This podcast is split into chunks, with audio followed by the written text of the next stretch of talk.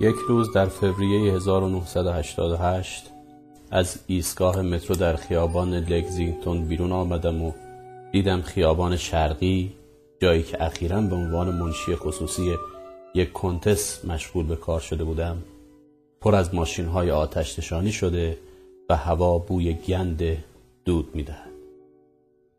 خواستم وارد خیابان شوم که یکی از آتش ها جلویم را گرفت و گفت خیابون بسته شده. بعد از میان نردبان های تاشو و قرنیز های خیس از آب کلهی که با فشار و زور از پنجره آپارتمان بزرگی مربوط به پیش از جنگ جهانی دوم بیرون آمده بود توجه آن را جلب کرد. صدای کلفتی به گوش من آتششان رسید. بگذارید رد شه. منشی منه.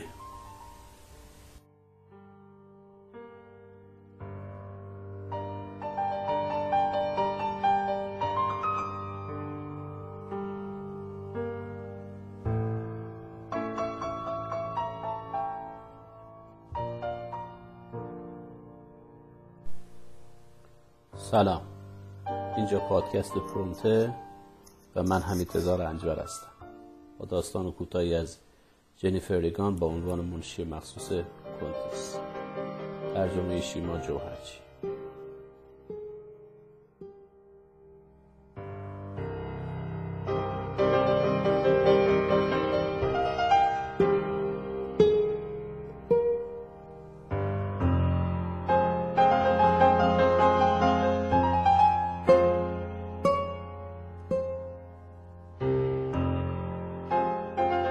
25 سالم بود.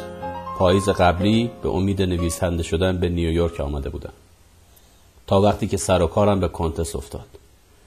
شغلهای موقت زیادی را تجربه کرده بودم. برای همین می‌دانستم چقدر خوشبختم که شغل پاره وقتی پیدا کردم که هم از گرسنگی نمیمیرم و هم از عهده اجاره استودیویی در طبقه پنجم یک ساختمان بدون آسانسور برمیآیم. منشی مخصوص کنتس شدن یعنی از جهانی مثل خودش شدن هر روز ساعت یک بعد از ظهر زمانی که وارد راهروهای ورودی کوچک مرمریش می شد و دعوتنامه های نقش برجسته مقامات اروپایی برکنار شده را روی میزش می دیدم از مسیر زندگی شخصی هم بیشتر فاصله می گرفتم. درهای راهروی ورودی به یک نشیمن، یک غذاخوری و یک اتاق مهمان باز می شدن. دیوارهای اتاق مهمان از مرمر رگدار بود. با میزهای پوشیده با میزیهای گلدوزی شده که روی هر کدام پر از عتیقه بود. از میان این همه زرق و برق و از در کوچکی ناگهان وارد آشپزخانه بیرنگ رو می شدی و بعد از آن یک اتاق خواب باریک که فقط برای تخت دو نفرهی که کنتس رویش میخوابید جا داشت. کنتس به تازگی بیوه شده بود. او نویسنده متولد آمریکا بود و خودش اسم نوشته هایش را گذاشته بود حقایق غیر واقعی داستانهایی شاخ و برگ داده شده با تجربیاتش در زمانی که نماینده OSS در جنگ جهانی دوم و بعد از آن نماینده CIA بود. او واقعا زیبا بود و رفتاری رک و راست و بی پرده داشت. همسرش یک کنت اسپانیایی بود و بیشتر جوانیش را در اسپانیا گذرانده بود. سالوادور دالی رفیقش بود.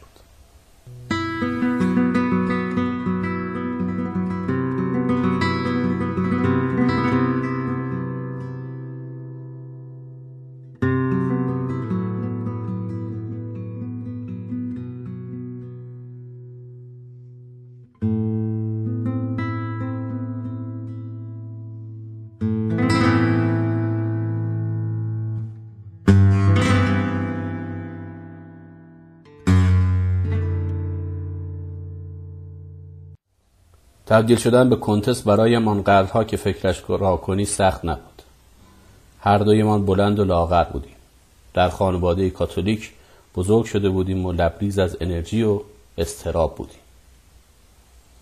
او در میانه شهست سالگی هر روز یک ساعت و نیم به کلاس ایروبیک می‌رفت. سالها نجیب زادگی یک جور دمدمی مزاجی متکبرانه به کنتس داده بود که به تشخیص من این را با ترس می‌گویم. نشانه ناشکیبایی و بیقراری انفجاریش بود که این هم در جفتمان مشترک بود. دستخطم شبیه شده بود. برای همین توانستم امضایش را در صفحه اول چند جلد از اولین کتابش جعل کنم. کتابی که به طرز عجیبی پرفروش بود و هم باعث شهرتش شد هم قرارداد سنگینی برای دو جلد دیگر برایش برمغان آورد. به نامه های طرفدارانش جواب می‌دادم نام نگاری های طولانی را به اسم خودش یا بهتر است بگویم با صدای خودش ادامه می‌دادم دعوتنامه مهمانی های کوچک در آپارتمانش را با دستخط خودم می نوشتم و تلفن منشی خصوصی های دیگر را که می توانستم از روی صدا بشناسمشان جواب می دادم. از همه هیجان انگیزتر و جذابتر مواجهه گهگاه هم با مقامات عالی رتبه بود که کنتس می شناختشان. رساندن یک کتاب به بانوکیت قرقروی زمینگیر. تماس با هارورد براکی که از نظر کنتس مرد جذابی بود و یک بار برای شام آمده بود. که از نفس افتاده جوابم را داد بیخبر از اینکه چه کسی ممکن از پشت خط باشد. خودتی؟ روز آتش سوزی کنتس به افتخار نانسی ریگان مهمانی شام داده بود که آن وقتها بانوی اول کشور و دوست صمیمیش بود. قرار بود چند نفر دیگر از دایره دوستانشان هم باشند. گرچه آتش سوزی در زیر زمین بود باعث شده بود برق همه ساختمان قطع شود. دیوارها و روکش مبلهای کنتس همگی بوی گند دود گرفته بودند و بازگذاشتن پنجره کمکی نمی‌کرد. و فقط باد سرد وارد خانه می‌شد. در چنین وضعی قاعدتا باید مهمانی لغو می‌شد اما کنتس هرگز چنین کاری نمی‌کرد. زمان زیادی را صرف این کردم که موانع را کنار بزنم و سرویس مخفی را که نمایندگانش مدام با نگرانی تماس می‌گرفتند قانع کنم خطر رفت شده. برای قرض گرفتن جنراتور با دفتر دونالد ترامپ یکی از مدعوین تماس گرفتم گرچه کنتس اغلب به هم می‌گفت چقدر دوستم دارد و تحسینم می‌کند بیشک خدمتکاری بیش نبودم. در این خصوص شبیه فرناندو بودم یکی از دهها خدمتکاری که برای سرو غذا با خودش از اسپانیا آورده بود. پیرمردی با سبیلی پرپشت که به درد نقاشی های ولاسکو می‌خورد. من هم مثل فرناندو مخاطب انتقادهای زجرآور کنتس بودم. سیر خوردن که خیلی دوست داشتم کاری عوابانه بود و به اعتقاد کنتس بوی سیر تا مدتها بعد از خوردنش از منافذ پوست ساطع می‌شد. با پول کمی که به داده بود دستگلی برای یکی از مهمانانش خریدم اما او آن را رقتانگیز نامید و با خشم وحشیانش مرا به گریه انداخت. پوتین های کابویی هم از نظرش خیلی بزرگ و زمخت بودند و می گفت چرا جسم را زیر لباس های زشت و ناخوشایند پنهان می کنم می گفت املایم فجی است و خیلی موارد دیگر. از عصبانی شدنش ترسی غیر عادی داشتم. اما به شدت کنترلش می‌کردم چون برای ادامه همزیستی من ضروری بود. یادم نیست کنتس چطور سرویس مخفی را قاعد کرد ساختمان برای حضور بانوی اول امن است و یادم نیست غذا چطور آماده شد. فقط می‌دانم غذا زیر نور شم سرو شد تا صمیمیت منحصر به فردی در فضا ایجاد شود. در اتفاقی دیگر که نزدیک به فاجعه بود شعله لرزان به سراستین پر یکی از مهمانان گرفت و تنش آن بعد از ظهر را بیشتر کرد. شاهد هیچ کدام از اینها نبودم. تقاضای کنتس برای حضورم در مهمانی گرفتن کت مهمانها و کمک در سرو غذا را رد کردم و او خشمگین و مستاصل شد. الان بعد از گذشت سی سال نسبت به کنتس عصبانیتر و تندخوترم. در زندگی حقیرانم چه اتفاقی جذابتر از صحنه آن میهمانی وجود داشت. یادم نمی آید تمام چیزی که به خاطر دارم تمایل درونی و عمیقم برای فرار بود. حسی که اغلب و در تمام لحظات دو سالی که منشی خصوصی کنتس بودم داشتم. تا اینکه بالاخره NAA اجازه داد کارم را رها کنم. قبل از اینکه مهمانان با احتیاط و ترس از پله های نمور و نمناک کنتس بالا بروند با پوتین های کابوییم یواشکی بیرون زدم و دوباره خودم شدم.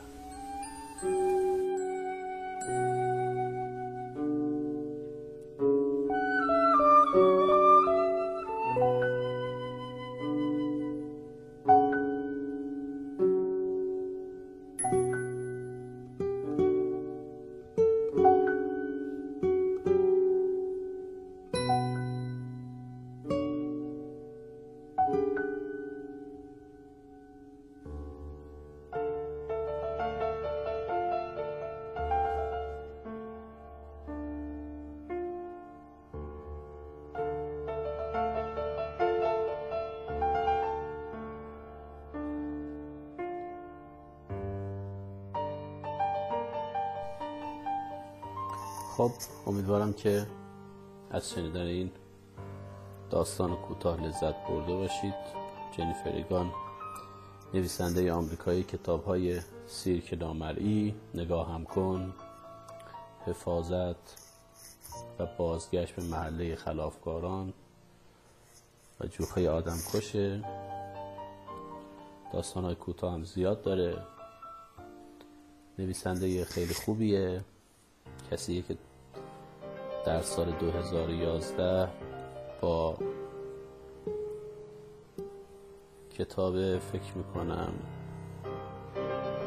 محله خلافکارانش پولیتزر 2011 رو می‌گیره و بعدش هم لاگنهایم فلوشیپ فور creative arts رو می‌گیره و در حال وقتی یک خواننده یک نویسنده ای اینقدر قدرتمنده میشه توقع داشت که کتابهاش هم کتابهای خوبیه. کتابهاش دنیاش چند بودیه شما توی کتابهاش عشق رو می‌بینید جنایت رو می‌بینید و اینها تو امان خواننده رو درگیر می‌کنه. مسائل اجتماعی رو می‌بینید. اینا همه در هم تنیده میشه اما انسجام داستانهاش حفظ میشه و توی این کار بسیار هم چیره دست بوده. برحال کاراش خوبه. پیشنهاد می‌کنم که بخونید. خصوصا جوخه آدم کشش بسیار کار قوی و قدرتمندی است. و فکر می‌کنم که انتشارات شورافرین انتشارات شورافرین چاپش کرده سالش فکر می‌کنم 93 یا 94 هم وارد بازار ایران شده و می‌تونید تهیه کنید. برای نویسنده خوبی است و ترجمه هایی که برای کتاباش هم شده ترجمه های خوبی است. مخصوصا ترجمه فاطمه رحیمی توی ملاقات با جوخه آدم کشش. ترجمه خوب و قابل قبول است. مرسی که پادکست رو شنیدید و امیدوارم که تا برنامه بعدی ساعت خوبی رو داشته باشید. همتون خدافزی می‌کنم و به امید دیدار.